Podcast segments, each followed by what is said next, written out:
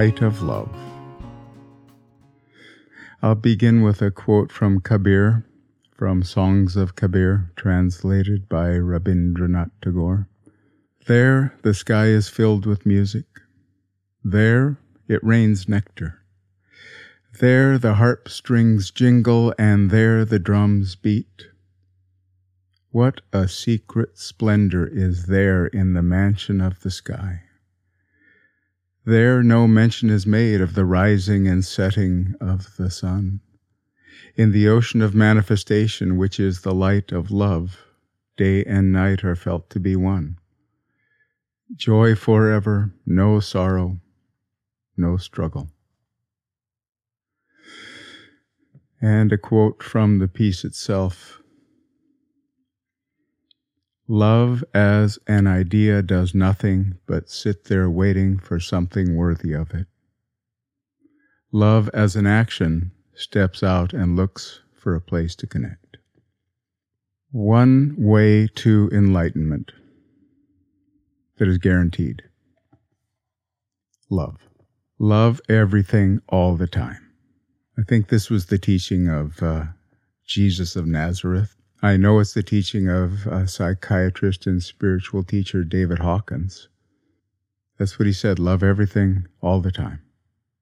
This is what the great saints of the world show us by their actions. Mother Teresa, it was said that she wasn't a terribly pleasant person to be around, but her actions spoke of love always, always, always to everyone, regardless. St. Francis of Assisi, Reverend Martin Luther King Jr. Mahatma Gandhi. Not just non-violence, but love. The flowing outward of the very nectar of our being, the very truth of our being. Love. Love God. Love the world. Love God in the world. Love everything. And if we look at it logically, the Veda teaches that God is all that is. Every major religion says the same thing. God is omnipresent. If the word God doesn't work for you, think of nature. Think of the unified field. Think of the field of consciousness. It's one whole, complete thing out of which everything is expressed, from which everything is born is created. Everything is of God, nature, consciousness, literally made from the stuff of God, nature, consciousness itself. It may not be easy to see this in each other in the world because we are so distracted by the differences and about our thoughts and about our fears distracted by our thoughts, distracted by our fears.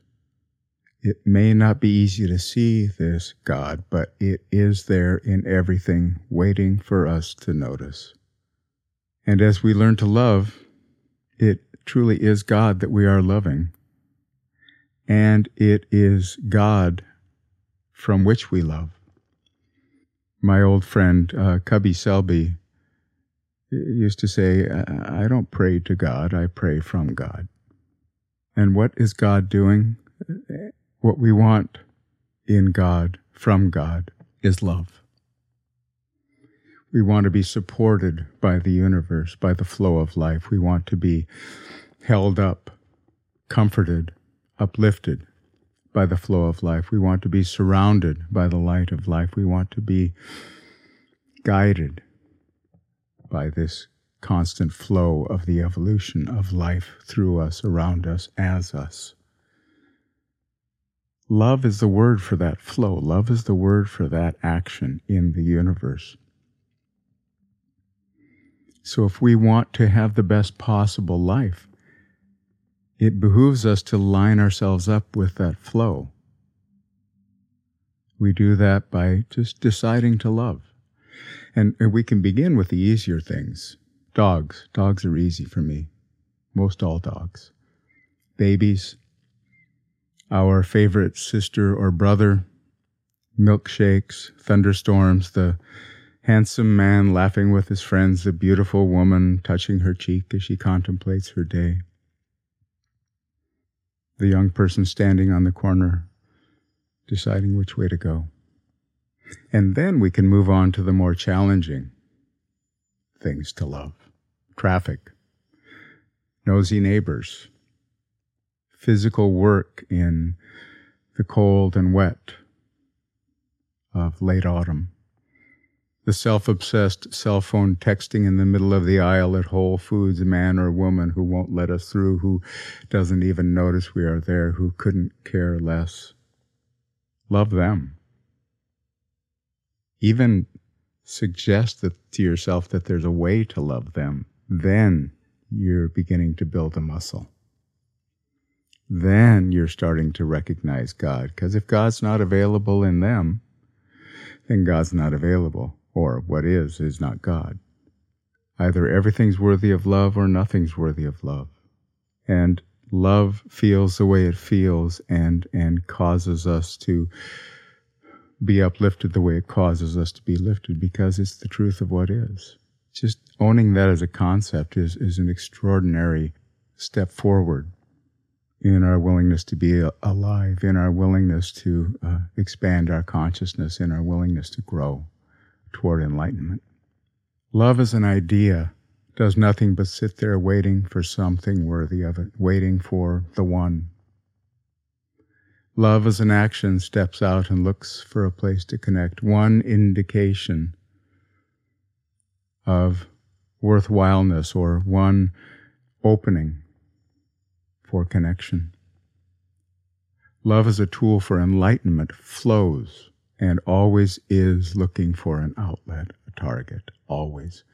Continuously looking for evidence of God, insisting it is there to be found, even at those times, and maybe especially at those times where we think it can't possibly be here. The truth is, it can't possibly not.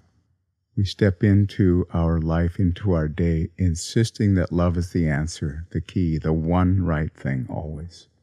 Today I will find something or someone to love just for a moment. In that one thing or that one person, I will look for just one aspect that could indicate the presence of God. And then I will find something else or someone else to love just to see if I can keep it going. Thanks so much for listening.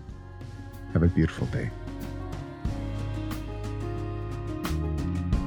Thanks for listening to Embracing Bliss. I started this podcast and the book it's based on to offer a daily reminder to myself as well as to you that we have the freedom to choose happiness.